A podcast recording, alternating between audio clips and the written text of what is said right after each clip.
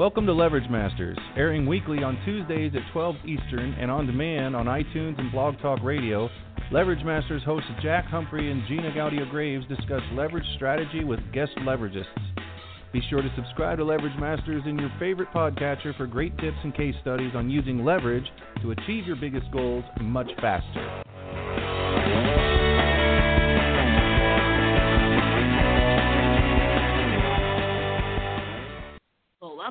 Everyone to another episode of Leverage Masters. I am your co-host, Gina Gaudio Graves, and along with my co-host, Jack Humphrey, we are the founders of theleveragists.com and divisio.com, the all-new affiliate network for folks doing good in the world. How are you this great day, Jack? Awesome. Sun decided to come out in Indiana, and I'm very happy about that. Kind of forgot what it looked Oh. like. Not down here. We've had the most amazing weather for the last couple of weeks. Like that absolute perfect weather in that narrow band of like 68, 69 at night to like 80 ish during the day with a nice little breeze blowing. Just fabulous weather. This is the time of year in Indiana where I start to forget or question whether there ever was 80 degree temperatures in the history of the you know you just forget. You just like i i think that's so wonderful. Every spring i'm amazed when flowers come up. Like all the years i've lived on this planet i'm in my 50th year now i'm still completely surprised about spring. It just blows my mind the smells and everything. It just just started to happen today. I smelled some flowers and I'm like, "Oh my god, I remember this." I think this is amazing. it's kind of like being reborn every year. Oh, that's awesome. Well, we have got a great guest on today. You want to tell everybody about our guest, Jack? Yes, we have funnel master Chris Lockwood on today. Chris has run numerous online ventures since 2002.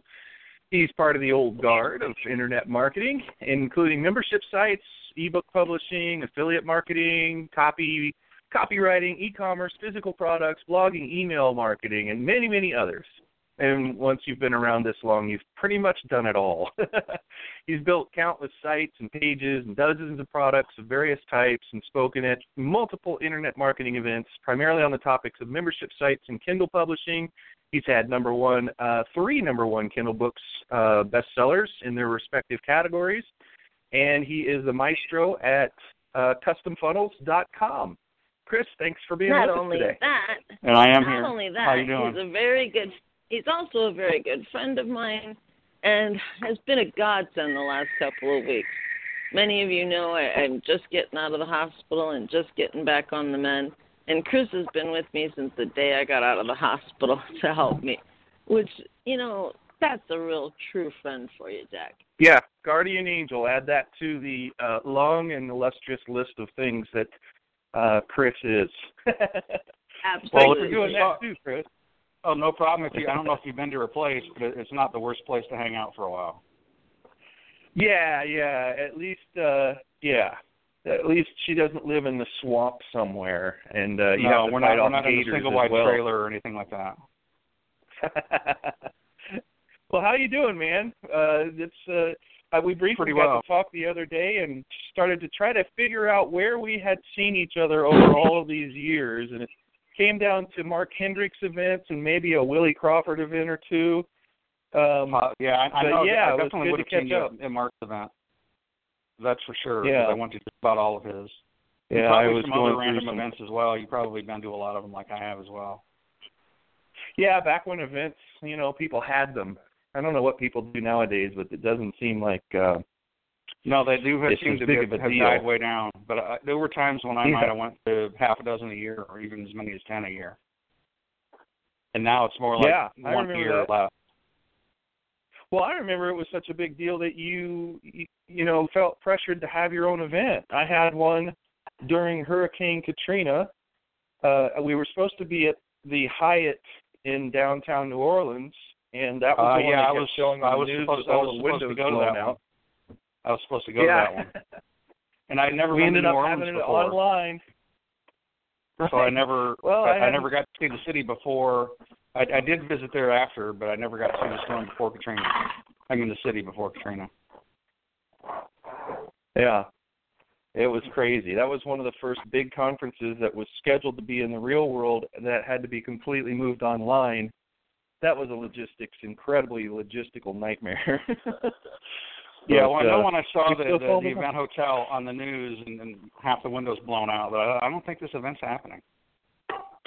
No, I still had hope. You know, when you get that kind of a freight train running, it's very, very difficult to stop. There's a lot of people doing a lot of stuff, and it's like, well, yeah, they know about hurricanes. They probably have windows in storage. They can pop all the windows back in, and and it'll be okay. And everything's gonna be fine. That that stage Yeah. of denial was strong. yeah, yeah. But what are the odds So, that that well- city and that that date were, were what were chosen? And it just happened to be Oh, when, know. like the once in a hundred year storm hits. right. So what's uh what's life for you like these days? What's burning in your belly? Uh, what gets you out of bed, ready to greet the day these days? Oh, a, a bunch of things, and mostly I spend most of my time doing funnels and copywriting. Yeah, And, you know, I tell still me do a about the few other funnel things on the stuff. So you're at Custom Funnels. What what's that work entail? Uh, what do you do for people? Well, it's it's building funnels for clients, and I can get into a little bit about what funnels are if you want. But um, you know, it, it's essentially a process for for selling more of your stuff online. And and you know, since I've been around online for about 15 years, it's funny. It just seems the last few years people throwing the word funnel around like it's something new. It really isn't. It's just somehow the word's gotten really popular the last few years. But it's and there's people have different definitions of it. But it's like some people think it's just a bunch of web pages that are hooked together, and that's part of it. But it's it's really the process that you walk people through to to buy your stuff online. So it's a web page. Isn't that weird that uh, Yeah, it, it, it's your it's product and your offers. than but I mean, if you just have I mean, they just web pages, reinvented something that Yeah. already existed. Like you're right. They we we I was taken by surprise when ClickFunnels really took off, and the copy Yeah. that Brunson and those guys are using, they really are just completely omitting uh, on purpose the fact that it's the same thing that we've always done. Right, but right. it sounds brand new and it's like wait a minute okay so there's a massive generational shift going on on the internet there have been Right. a couple of them but there are people coming online now who really don't have any vocabulary or any historical perspective whatsoever on what we used to do so to them it is brand new and it was kind of a really neat way to reinvent and rebrand something that was something that you and I we all just treated like, well, I mean, yeah, you got to have a sales page and you got to have an opt-in page and you got to have a follow-up and a mid. I mean, we just never really got sexy about it. Now it's like Yeah. funnels. Do you have a funnel? How's your funnel doing? And I'm like, that's kind of weird because I'd think you'd be saying, how's your product? How's your product development? Your, you know, the thing that you're selling. The funnel, Right. of course, goes with it. It's very strange, but it's you know, it's interesting. We still get to learn new things all the time, I guess. And a lot of people seem to think if you use particular software, then you automatically have a funnel. When you really just have a bunch of web pages that can be part of a funnel, but obviously if you don't have the products or services people want to buy, or if you don't have good copy, then a bunch of web pages by themselves aren't that useful. But people seem to think if you use particular software that you automatically have a funnel when you when you finish building your pages. It's it's kind of humorous in a way. Yeah.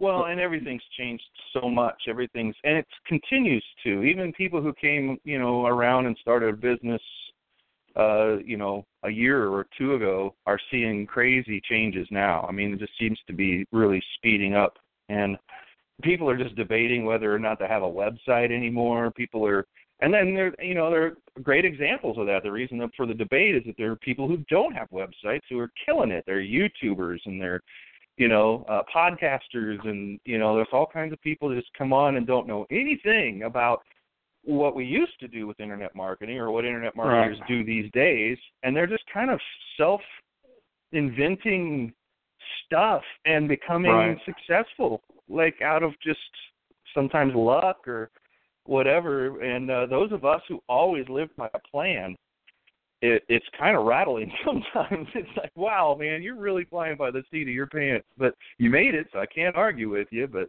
there's a lot of other people that see that and can't do it, who end up coming to maybe custom funnels or some other places to get advice from people who are like, you know, you got to do this and you got to have a site, you got to have a place. I mean, you got to have some kind of a plan, man. Yeah, and you know, there's so many ways to make money online that I think people just get so confused because they think they have to do everything. There's 200 different business models, and everyone's saying, well, you got to have this and you got to have that, and you got to have be actively on 38 different social networks at the same time, and you got to, you know, do all this other stuff that no one person could possibly do it all. But people are kind of led to believe you got to master these 200 different things, and you really only need to do maybe if you could do two or three of them well, you'd be fine. Yeah, and if you if you every so everybody was encouraged. The internet really screwed everything up because before it was really hard to write a book. It was really hard. You had to do something really incredible to get on the radio or TV, and that kept the noise down to a manageable amount. Mm-hmm. You know, like there could only be so many experts in things just because it was so damn hard to do anything. And now it's opened up to everybody, and then people are automatically encouraged that you need to teach everybody what you know. You need yeah. to have a brand. And so now everybody's out there doing it a hundred thousand different ways and saying only from their experience can they say, the way that I do it is the way you ought to do it because it worked for me. And now you've got that's where all that confusion I think comes in, right? It's like you just it's really difficult to choose. Back in the day we had like two or three choices. You could mm-hmm. sell ebooks. There wasn't any kind of webinar software. You couldn't just hold online things. You couldn't, you know, and it it was frustrating because we knew there should be more. We knew more was coming, and so mm-hmm. once we used up our three little tricks, we we're just sitting there kind of twiddling our thumbs and then going out and repeating stuff on the bulletin boards and stuff like that over and over just out of sheer boredom because there was nothing left for us to do once we were done with it. Now the opposite problem is everybody's out there with a million different options and I just see a huge herd of deer in the headlights with a lot of people who are just they don't they're frozen by all the opportunity that there is because they can't make a choice. Do and you ever work a lot with of people like that and just try to guide them through you know, here's what you yeah, need to do. Yeah, I see a lot of people gotta deer, just deer, make a choice.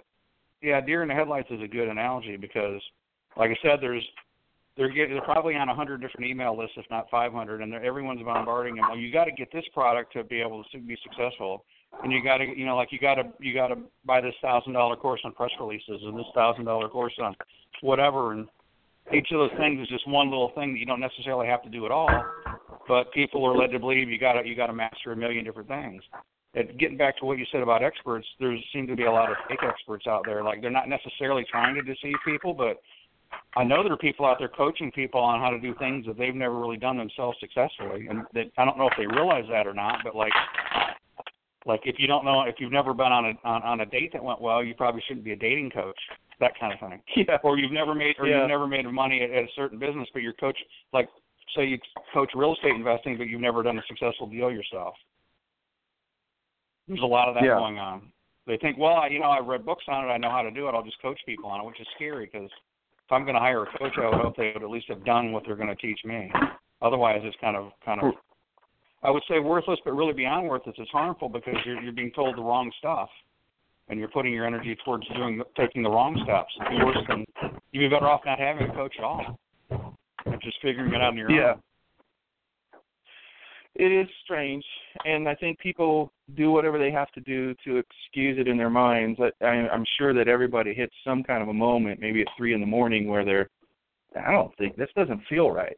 I mean, I don't know anything about this stuff, and I'm yeah. selling courses on it. And but the uh, the the distance between them and money, it's right at their fingertips. It just it seems to be an overriding. It just has some kind of a override switch in your brain that just goes it just prevents you from not going forward you know you have to continue forward they said i could do it and it is really really really easy to get people to give you money yeah uh with some copy a a nice funnel system and uh-huh. uh formerly known as just you know your your sales system but right. uh and it's too hard to pass up for people but you know, when I talk to clients, I usually get people who have already spent twenty or thirty grand somewhere, and uh, you know, and they're at the kind of at the end of their rope at this point. I'm like, you, I really wish you would have had a little bit more sense to come see me first.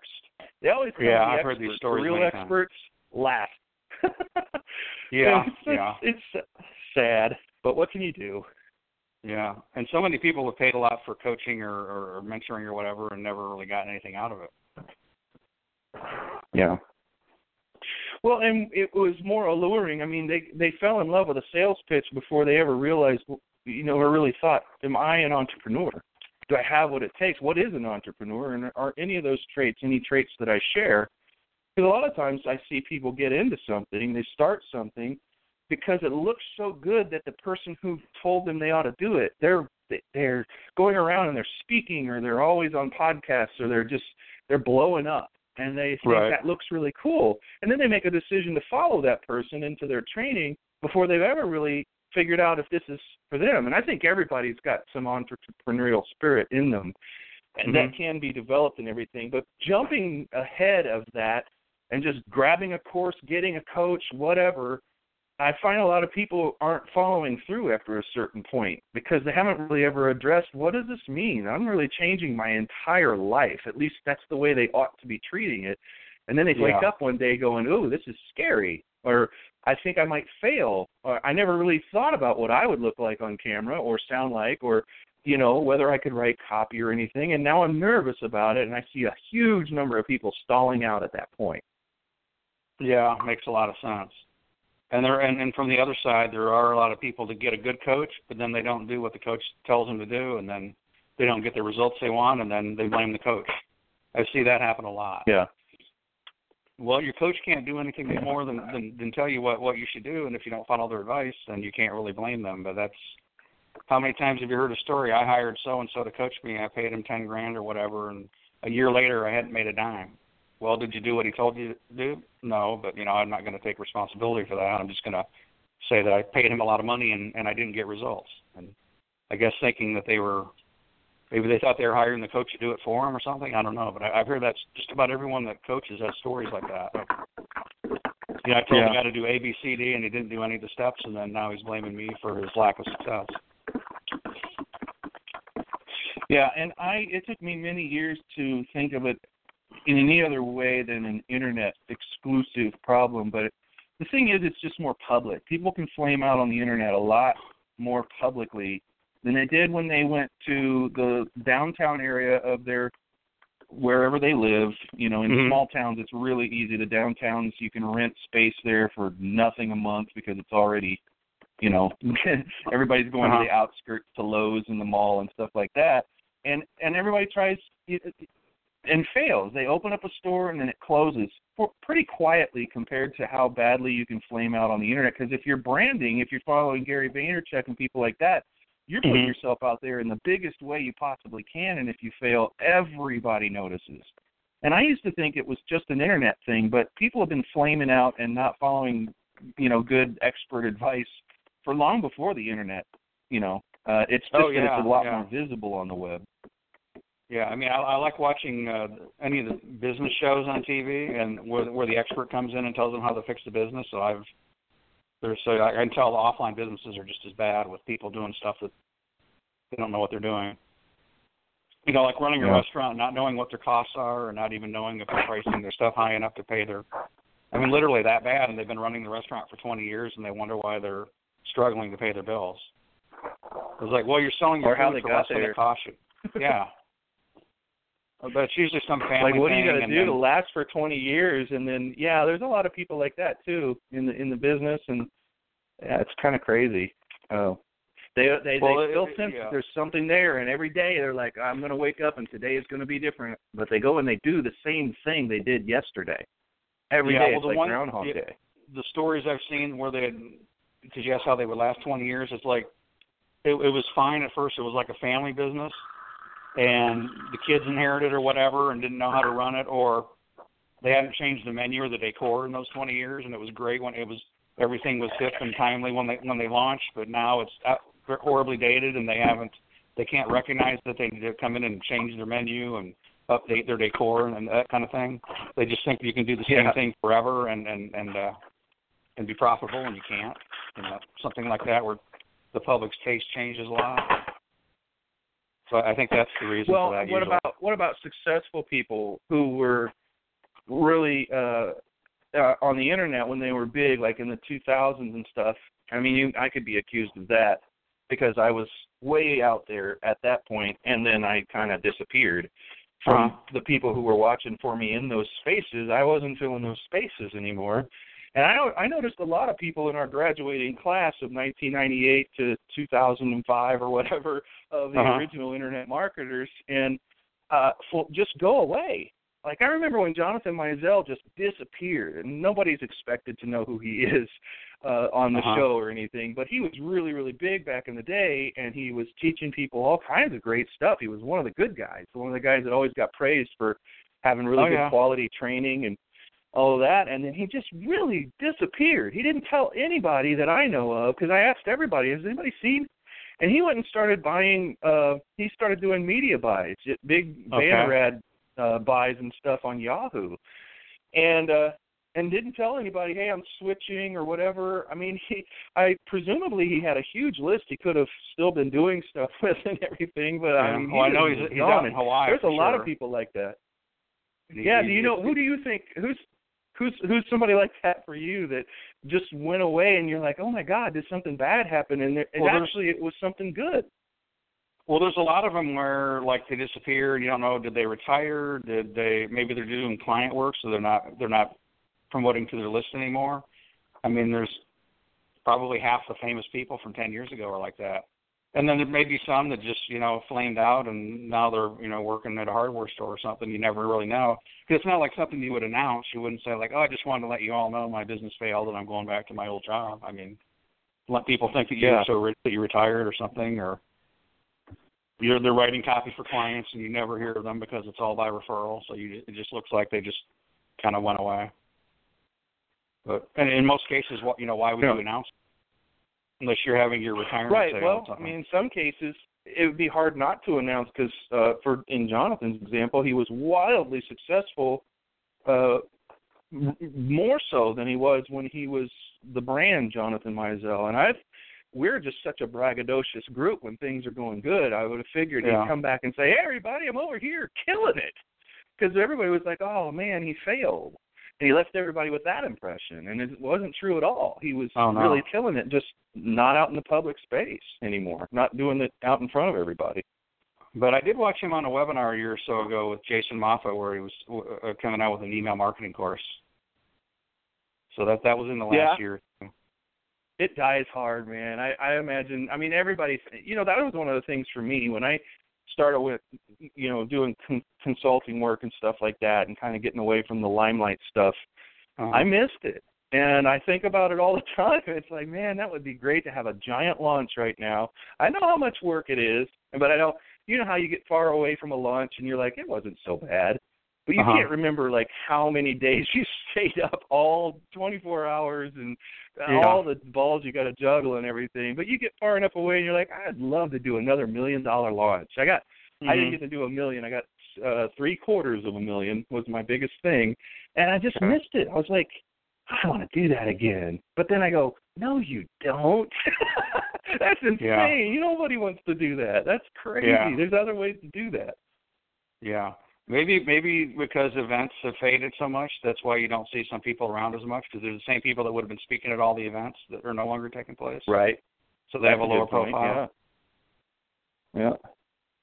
But for some Yeah. reason, you know, it, it, it, it got to the point where you know I was told originally that when the economy was bad several years ago, that's why events flamed way down. But then they never really didn't seem to revive when the economy revived. So I don't really know what the real reason was.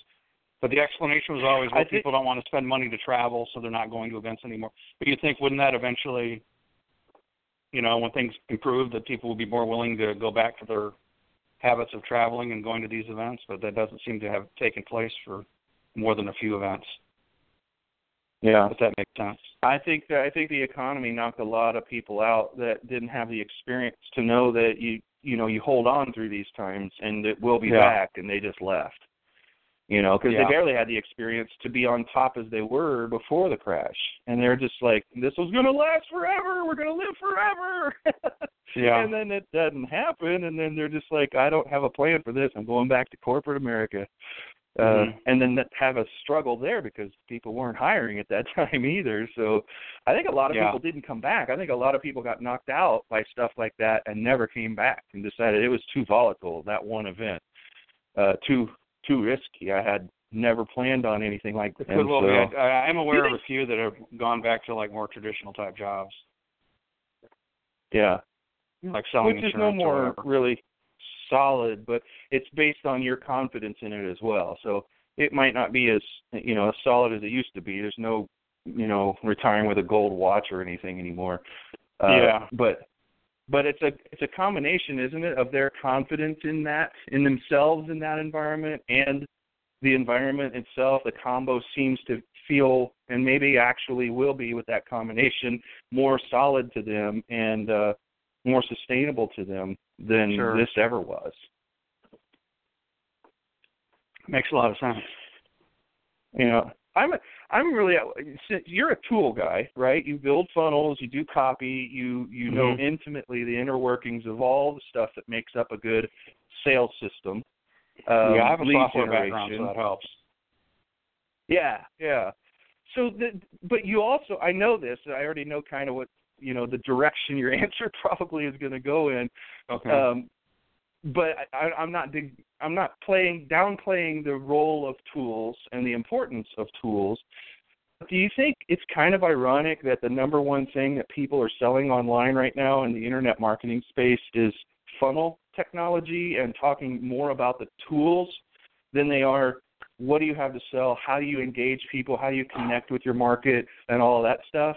It seems kind of it's not, weird, doesn't it? it's, not a, not really surprising. It's just the old online gold rush again, where the people that make the money are the ones that are selling the shovels and the tents and the caps and all that to the miners. And I think it's easier to It's- talk about tools than to, to actually teach people how to like how to create a good product and how to write good copy and that stuff that that's actually involves some work and thinking. It's easier to let people think, oh, you just build use the magic page builder, and you're going to sell a million copies of your useless product today or whatever. Or gloss Yeah. over the fact that you need to have the product in there. Just let them think that you've got the magic funnel, totally leaving out the fact that there has to be something people in there that that people want to buy, or a funnel is useless. But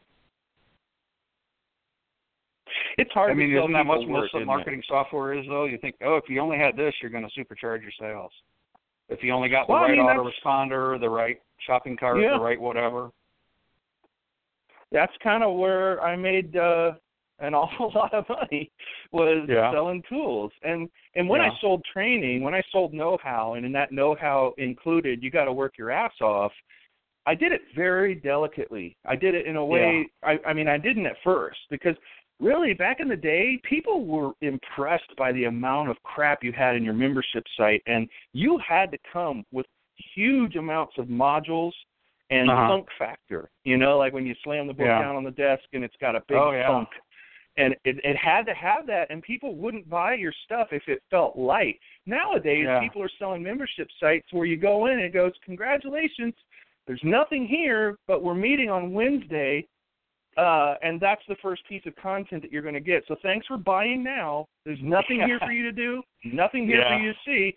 We're having a webinar on Thursday. Thanks. See you there. We'll drop you an email." Yeah, it's like why is there even a membership site, right? It it could just be done by It's email. weird, and people are buying into that. Like if I came out with blog success today, it would be blog failure. It it wouldn't work because it was Yeah. a Library of Congress in internet marketing. It had every Oh, yeah. single thing you could ever possibly want or need to do. And nowadays, people look at that, and that's the deer in the headlights thing. It's like I I need something simpler. There's a guy over here that says if I just buy his funnel thing, uh, my whole all my dreams will be realized. And you're telling Yeah. me the opposite. I have to work and stuff. so I mean, it's cynical maybe, but it's also yeah. it, you, you go where people are willing to spend their money, and people Yeah. want to be you. They want you to blow in their ear a little bit and say it's okay. It's, you don't have to worry about this stuff. And they leave the training and everything to other people and sell the tools up front. And then somebody's going to have to teach them how to use it at some point or what to put in it, and give Mhm. that tool some context and content. But yeah, by that time, a lot of people are out of money or time or both. Yeah. and then it doesn't work out. Yeah. Exactly. It's a strange world we live in. But it is uh, you you saying we it's the same thing. I mean that gold rush selling the tools. It really Yeah. is. That's what it is. It's just a different name. And sometimes I go, "Ooh, we're in a new era. Something new is happening," and I need somebody like you to remind me. Nope, it's just a different name. It's not new at all. it's just they just figured out a new way to call the same thing something else. Well, I mean, think of what's a real stable internet business, something like an autoresponder system that has a zillion customers that keep paying you every month because they're going to be needing that forever. Not that I would want to Yeah. be in that business myself, but I mean, you see, that's pretty stable business for as stable as it gets online. Something like ClickFunnels. Yep. I mean, they've got who knows how many th- thousands of customers, and the ones that use it are going to are to keep paying for it forever. Right. You get uh, golden handcuffed, like hosting and I, I. I and I hear that's possibly a nine-figure business now. I mean, it's pretty huge for uh, you know the the the classic one-person started business. it's got to be the biggest of its kind thus far. I, I imagine Yeah. it is with Yeah. with a pretty handy margin. Oh yeah. and and Greg's good for him. I mean, good on him. It- It's it is a neat tool. I, I I'm concerned about what people know about what to do with it, but the tool Yeah. itself, awesome. I mean, I have no Right, problems with that, and and that's all Right. he's selling. You know, it's it's not like he said, uh, and I'll teach you how to do a, a gazillion other things with it or whatever. He stays very Right. focused on the technology and stays very Right. close to that wheelhouse. So there's really nothing Right. bad to say about that. But uh, you yeah, know, no, the software is and then you got people like Gary Vaynerchuk out there who are who are just like go hustle, and he'll just teach you to go on Instagram and spend seven hours replying and being of service to people. Seven hours, Uh-huh. and he's not kidding. He says it all the time. Get on there. I Yeah. mean, he's got things where he's wor- working with professional uh, athletes and stuff. And he's like seven hours, just go answer people's stuff and let them, you know, go find the, the right people and help them and be of service. And and that's literally like he doesn't ever tell anybody to get a website. Like never does Gary Vaynerchuk. He's just like hustle, hustle, hustle. Get on your channel. Get on Snapchat. Get on all this third party stuff. And you know, Yeah. uh, and that's a huge marketing channel. I mean, there's a huge megaphone in front of Gary Vaynerchuk. He's affecting Yeah. a lot of people. Don't you think a lot of that's personality driven though? That works for Gary, but a lot of us don't really want to be that, you know, out there hustling like that. Like I don't want to be again- famous myself.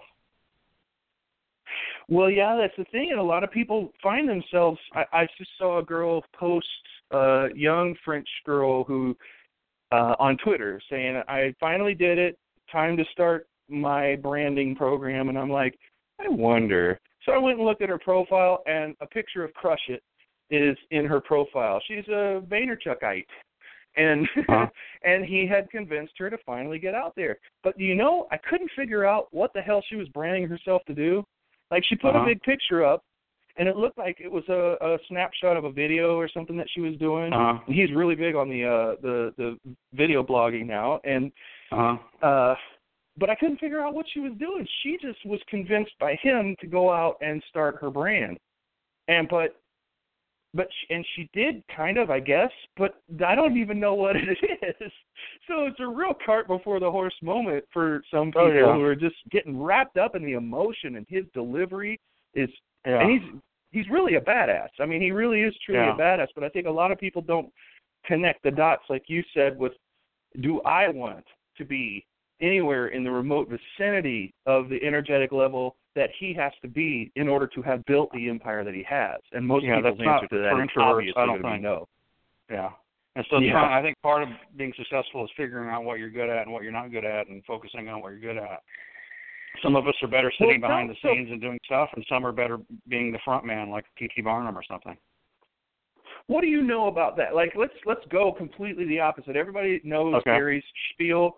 Uh, uh, Uh-huh. You know, we don't have to go there because everybody knows what we're talking about. But let's help the Uh-huh. introverts right now. What is the hottest stuff that you've seen that it requires the exact opposite of what Gary is saying, where you can be behind the scenes? What's a really good behind the scenes example you can give of somebody killing it, where they don't have to be a Oh, I brand? think I think I think anyone, I th- almost anyone in the info marketing niche can do can be that because you don't have to be a public speaker. You can you can be a writer and and and uh, a coach and all that stuff without being, you know, an extrovert at all. I think. I mean, about the only extroverted Yeah. part of it, it would be if you if you chose the speaker route, which, you know, with the events declining, there's not as many opportunities for that, anyways. But I mean, look how look how Yeah. many people are doing well as something like a copywriter, that where where most people don't even know their name; they just get referrals. Yeah. And they're not talking to anyone Or but their, all but of the their people clients. that Uh, all the people who create products for spaces like ClickBank and Right. Visio and JV Zoo and, and places like that. I mean, there are a lot of people out there that are creating a lot of stuff, and if it wasn't making money, those places wouldn't be as big as they are. Still, I mean, Right. ClickBank just keeps growing. So, And you can I don't do know that anybody without- in the ClickBank marketplace. I don't know any celebrities. I know they use it, but you don't even know that they're using ClickBank until you check out or something. But back in the day, everybody was kind of some sort of personality when we were selling ebooks and things like that. Nowadays, Yeah. to be a majority of very anonymous people relative to like a Vaynerchuk that are just killing it really quietly. Yeah, and, and, just here's my and there's a lot of it's really good. Yeah, a lot of pen names too, so you don't even know if it's.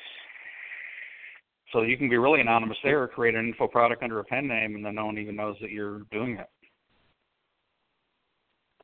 And you can, So and, and if you put with- out videos, someone else can narrate them. I mean, you don't even have to have your voice out there if you don't want to. Yeah.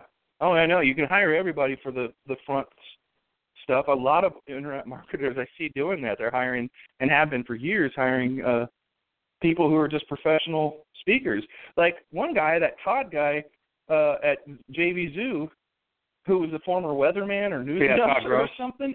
Remember when everybody was hiring him to sell their stuff, and then those guys who built that stuff never had to get on camera.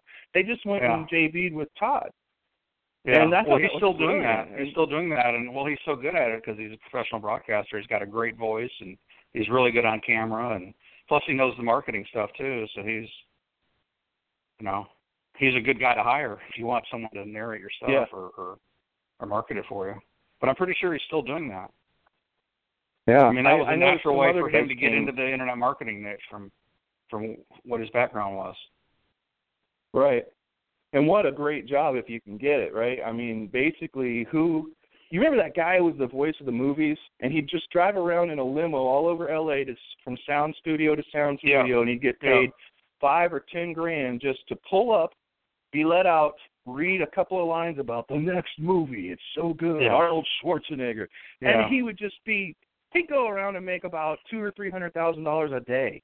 yeah, What- in a world leading where up blah to blah summer blah. movie yeah. season. Yeah. I mean, that's Yeah. kind of like what Todd's doing, and no, Yeah. no skin off him. I mean, that's brilliant. That's really Yeah. awesome. Yeah. Well, a good voice goes a long way, and, and knowing how to narrate things. I mean, look at you could make a nice living doing Pixar movies or something. Yeah. Yeah, it's when, when that I seems like, like it'd be real, seems like it'd be real fun work. It's probably probably harder than it looks, but I'm, I'm it seems like it would be a really cool thing to do. Oh yeah, I would love to do that. Just pull up in a limo all day long, different places. Make sure they take the green M and M's out of the bowl, or I won't work. Yeah. You know, Yeah. I've always Or wanted to even be a pull up in a normal, even pull up in a regular car for those rates. Not I'd take a thousand an hour. That would be fine. I'd work eight hours a day, make eight grand a day. That'd be perfect. Yeah. I'd leave it all behind for that job. Yeah. All you need is that perfect voice, crazy. right? yeah. Well, that ain't going to happen, so I better stick to something else. The the uh, idea of letting people back in or getting the pressure off. I think I I think I like this where we're going with this because there's a lot of pressure out there to be a big a big face, a big story, a personal brand and all that stuff and I think a lot of people are hearing so much about that that they might be feeling like there's nothing else they could do. Like, do I have to do that? Because I'm not that little Gary Vaynerchuk ball of energy. I can't do Yeah. that. I'm not. Or other people aren't being honest with themselves, saying, "Yeah, yeah, I can do that," and then they're going to set themselves up to flame out. It, it, and I think like it might people, be because they don't know there's alternatives to that that are very successful too. And I think people think they have to start out as a big star. But if you think of it more like the music industry or the or the or the TV or movie industry, where people don't start out as big stars, they start out as unknowns and they do little bit parts or or whatever, and they work their way. You know, they don't start out by headlining in stadiums. They start playing bars or whatever, and they work their way up. And they don't expect to be famous Yeah. for years. But on the internet, people are I don't know if it's impatience or seeing celebrities like Gary that they think that oh I got to come out of the gate as like the like the the world's top expert on whatever, and it's pretty hard Right. to do that even if you Which are. is- 'Cause you're not Yeah, gonna and get it's kinda that hilarious that fast usually. Gary is always reminding people that I work my ass off seven days a week for 15 years selling wine. Yeah. I worked at a a, a, a liquor store, you know, and he did, and I can vouch for that. I interviewed him on uh, my little tiny podcast when he was sandwiching me between CNN and BBC on his Oh, very wow. first book when he got his 10 book deal. His very Oh, first wow. book, he came and I was just like, I can't believe I could barely interview him. I was so nervous. I was like, Uh-huh. to me, he was already big, and the rest Yeah. of the world had never even heard of him yet. And I was just like, oh god, this is crazy. So I asked him a bunch of. I mean, it was the worst interview possible that I've ever given, just because of my nerves. I couldn't get him under control, and so I just did a- horrible job. But if Yeah. it's Gary on your show, if you just shut up, like I should be doing now, uh, he would he Uh. took over, and he was just like, oh yeah, it's beautiful. Uh, you know, if you just edit out all the parts where Jack was in there. And yeah. uh, I was gonna so, say just say hi Gary, please talk for half an hour. Yes. Tell me your whole life story. And he could do it too. But I mean, it, he was hustling back then. I can vouch. A lot of people look at him now and they see that overnight success kind of thing because they just don't know. And I remember, I, I was watching Wine Library TV way before it got really super big, and then and then it did, and then he got the book deal and all that stuff. So there's a history there, a big, long, hard, hard working history. And a lot of people think, man, he's just chilling. He's got people videoing him all the time. And in order to have that posse, to have somebody constantly editing your stuff to make it look so good and putting up Yeah. 24 7 social media updates and everything else, I mean, you have to have done a lot of work to get to that point. Yeah. And and he also says very fairly, I don't think a lot of people should be doing what I'm doing because this Yeah. is crazy. I mean, my the Yeah. strain on my family and my life and everything else. He's very upfront about all of that stuff.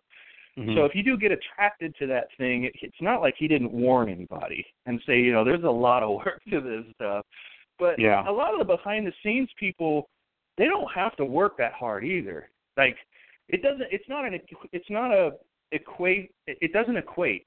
The hardness that that Gary's had to work is not. You don't have to go if you go underground or if you're behind the scenes a little bit. It doesn't mean you also have to work as hard as Gary underground. You don't there's a lot more leverage that can be had there, like hiring people to be your face when you need a face if you don't want to do that, and and those kinds of things. So I actually think the behind the scenes thing is better.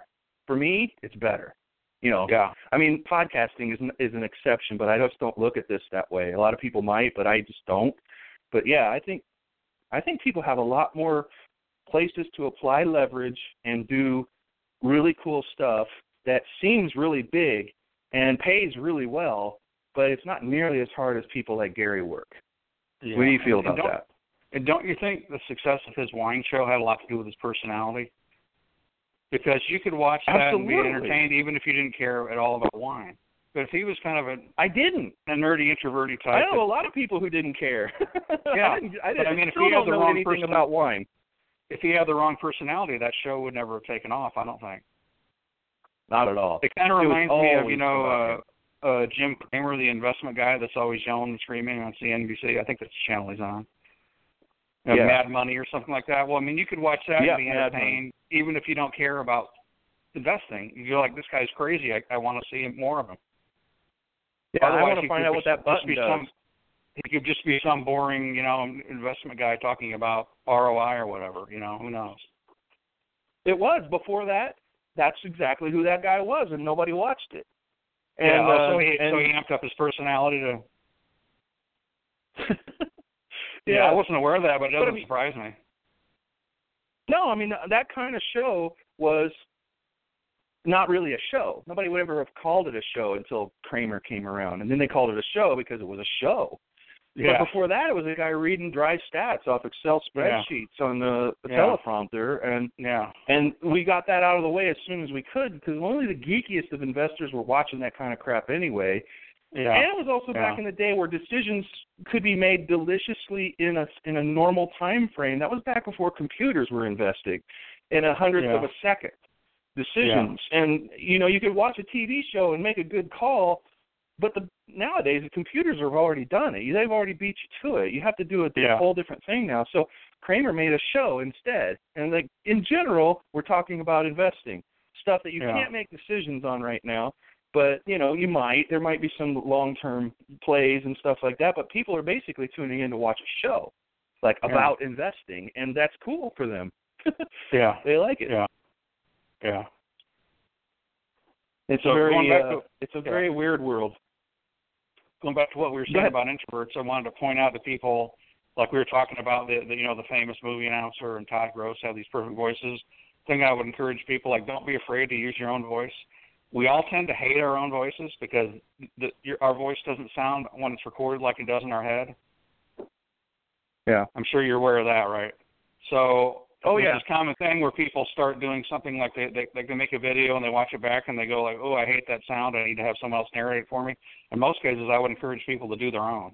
You know, get themselves out there. They don't necessarily have to get out, get their face out there as much, but don't be afraid to use your own voice to narrate things and stuff because you're better at explaining your stuff than someone else is, and don't feel like it has to sound like a million dollar Hollywood announcer, especially if it's something like this or something like training. uh audios or videos that you're making or, or whatever. I mean, don't don't be afraid to get your own voice out there.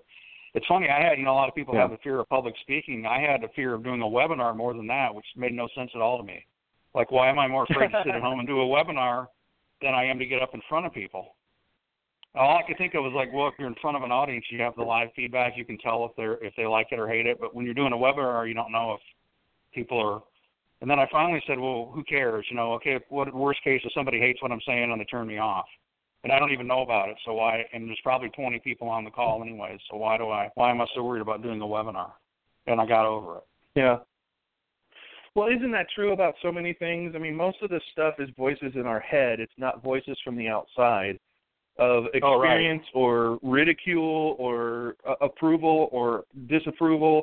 It's right. usually just voices in our head, and like you're imagining what people are thinking and saying and doing on a webinar while you're doing it. So, how could that possibly affect the delivery of your webinar if part of your brain is working on that problem, which isn't even a real verifiable problem because you can't? Right. It's just what you think about it.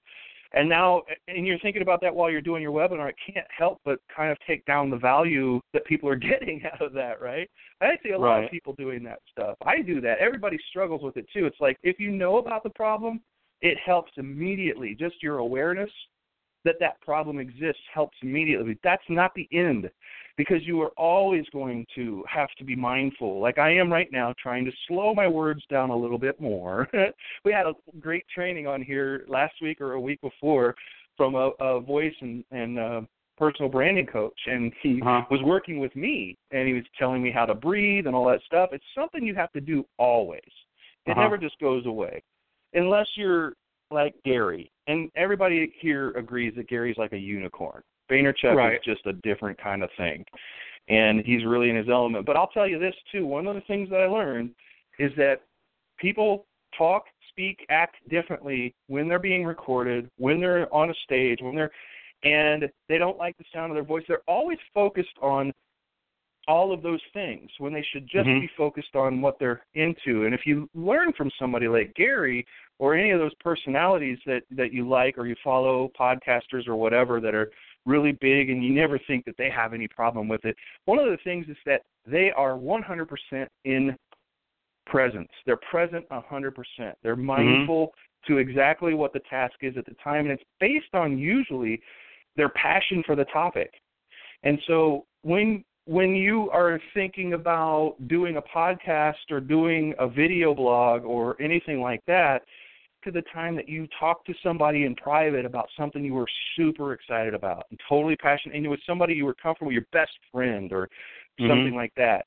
And if you could imagine the recording in your head of how you delivered then versus how you're about to deliver now because you're so worked up about the microphone being on and people mm-hmm. watching you and judging you and right, stuff like that, right. you'll notice a huge difference in the way that you're delivering or maybe not delivering. And I tell people that and try to keep them to work working on that and it, it seems to help because they realize that there's that's not really me on stage. That's not really me on that webinar. Not really. And and if people start working on just being them, they might even start to enjoy the sound of their voice in a recording more than it grates on them right now because they're just not even really delivering the way that they normally would if they were just calm and collected and in the moment. Yeah, and I think you find that as much as we don't like the sound of our own voices, like your audience doesn't care. They're they're fine with it as long as they can understand what you're saying. They're not going, oh, his yeah, voice well, is perfect, like like like you're hearing in in your head. So as much as I would like to have a voice like the the, the Hollywood announcer guy, I don't. So I, I'm not going to sit here wasting time feeling bad about it. Right. But I've never had anyone say, So- "Oh, I hate the sound of your voice. I can't stand listening to you talk." At least not for that reason. Yeah. I wanted to go back a little bit to uh, the stuff that people are doing with uh, ebooks and, and courses and, and things like that. You do funnels for people. What are you doing funnels mostly for? What kinds of people, what kinds of products and business models are you helping people build funnels for these days? Well, we you know we don't have any like particular niche or industry that we focus on exclusively, but you know probably like an ideal client for us that we could help the most is someone in the like like a real expert, like a coach, author, speaker, that type.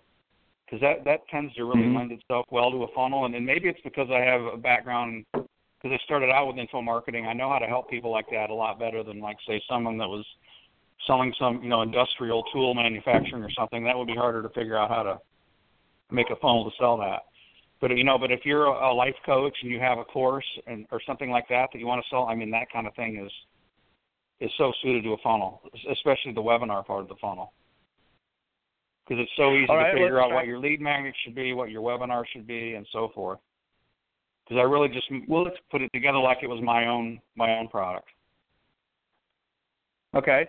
So let's go down that track a little bit more and Sure. and uh, try to discover why in the world are there so many. I mean, it seems like there are a lot of coaches and a lot of like life coaches and stuff making funnels now. We know Mhm. that they're making funnels. Do you see them? I mean, what's that market like? So, because I think a lot of people have that question. They're like, okay, wait, it seems to be big because everybody's building a funnel, everybody's got a product, and everybody's Uh-huh. at least trying to do this. But you get to see results, and you get to see, Well, you get I- to work closely with people who are actually doing this. Is it really that big of a deal? Can there be more life coaches than there are today in 2018, which it seems like everybody is one? Well, maybe more good ones, and I'm not even really sure what a life coach is. I mean, there's kind of vague definitions of it. Yeah. But um, Yeah. I, I think one issue with coaches, like like a true coach, is like really an expert and actually can get results for their clients. That's a totally different skill from being able to market your coaching.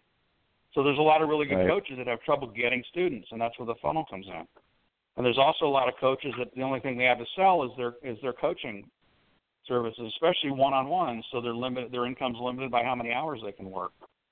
Well, if they can, Right. if we can build them a funnel, and they can. Uh, standard advice I give most of them is put together a course with your knowledge in and use that as as, as a, you know a base product. You can sell that to people who'll never pay for your coaching, but they can at least learn something from you that way. You can include that with your coaching is, as kind of like the, the beginning steps. Um, consider getting a book out there. That's that makes a really good really good intro to the funnel, like a real physical book. I would do like a free plus shipping offer on it probably. So now we've gone from just selling one on one coaching to having a book, a course, uh, the one-on-one coaching, and, and then and then think about doing group coaching where you can deliver similar results uh, a lot more efficiently to more people. And if you do a small group coaching properly, that can be more beneficial than one-on-one, even though that might sound odd. But if you're in a small group with other students and the students can learn from each other as well as learning from the coach, you know, so they got to be in the Yeah. right group and not too big of a group. But you know, because we always thought, oh, one-on-one coaching is always more valuable. But I've been in some like small groups, almost like the mastermind effect. You know, if it's not like a hundred people, if it's like five or ten people and they're at the same level and so forth, that can be just as good or almost just as good as, as one-on-one. And that, you know, obviously Well, you can deliver that to a lot more people that way.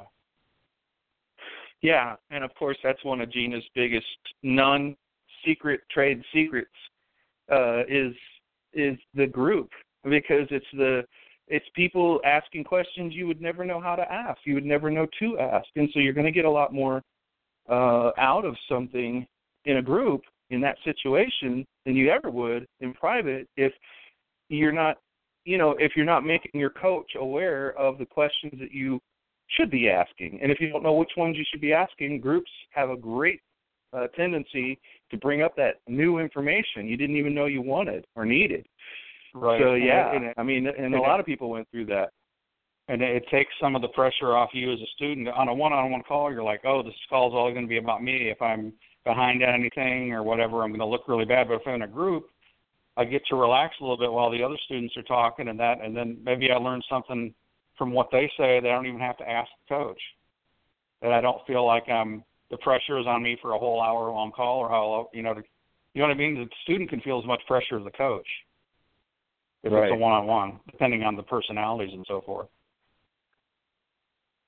Yeah. You know, when you say stuff, and I love it when when the, the the tacticians get on the show, and you know exactly what to do. You've been through it a thousand times, and you just listed off a bunch of components that would make up a good funnel for a line of products, not just one product. Starting with a Yeah. book, then a mid-range, and then ultimately, in this case, a coaching package that's a high ticket.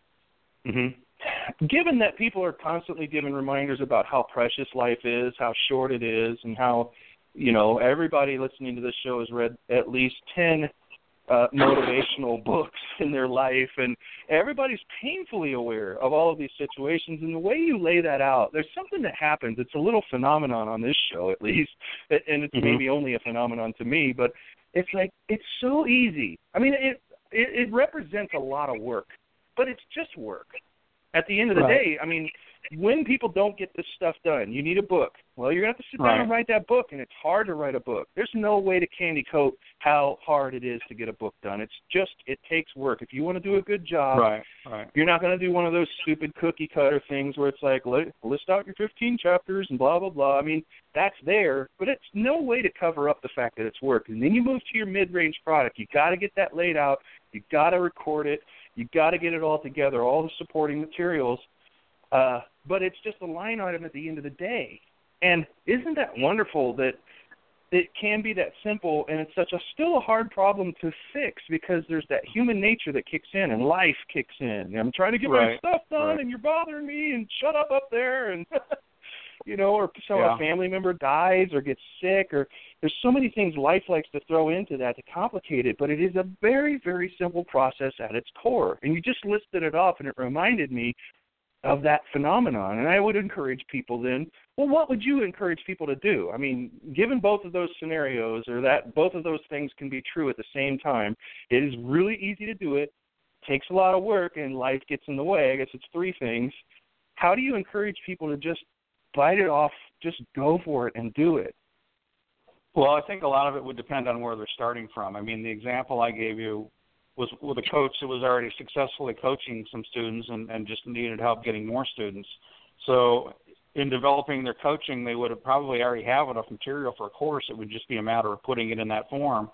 And that, and by the same logic, they would probably have most of the material they would need for a book. But if we're talking about someone that's just starting out from scratch and doesn't have any and have any of that, I guess I don't know if this sounds too cliche or whatever, but I think you know just start taking little steps, figure out what you want to do, and just start taking little steps towards it. And realize we don't expect someone if they're starting from zero, you're not going to go out and start a one-on-one coaching program and a group coaching program and create a thousand dollar course and and write a book all at the same time or all in three months or whatever. It's going to take a while to develop all that. And don't feel bad that you don't have all that but you could be thinking ahead like someday I want to have all these components. I guess the first step figure out which of them would make sense for you to develop first. I mean, if you you think you'd be good at coaching, maybe you can develop the coaching first. Maybe you want to start off with the course. I mean, I don't know that there's necessarily a, a certain order that you'd have to do those in, but at least have a kind of a vision of where you're headed, if that makes sense. Yeah, Otherwise, it's going to vary a lot on the individual. Hey. Why don't we tell everybody how they can find Chris? Okay. Well, I'm at customfunnels.com. It's pretty pretty simple. good go, good domain name. yeah, you know, a, fr- a friend of mine had that and wasn't using it, and I was able to get it for a pretty low price. I, I think it's probably worth a lot more than I paid for it. Oh yeah, But I just easy like to sound remember. of- I, it's hard. It's hard to think of a better name for for a service that does that.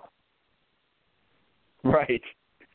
Well, Chris, we I, we were having too much fun and we went a little over our time today, so people are just Okay. now listening to the recording. Okay. But uh, thank you so much for making the time to come in today. And everybody who's interested in finding out more about Chris and how he can help you, go to customfunnels.com. And uh, thank you again, Gina. Back to you. Okay. Thank you, Chris.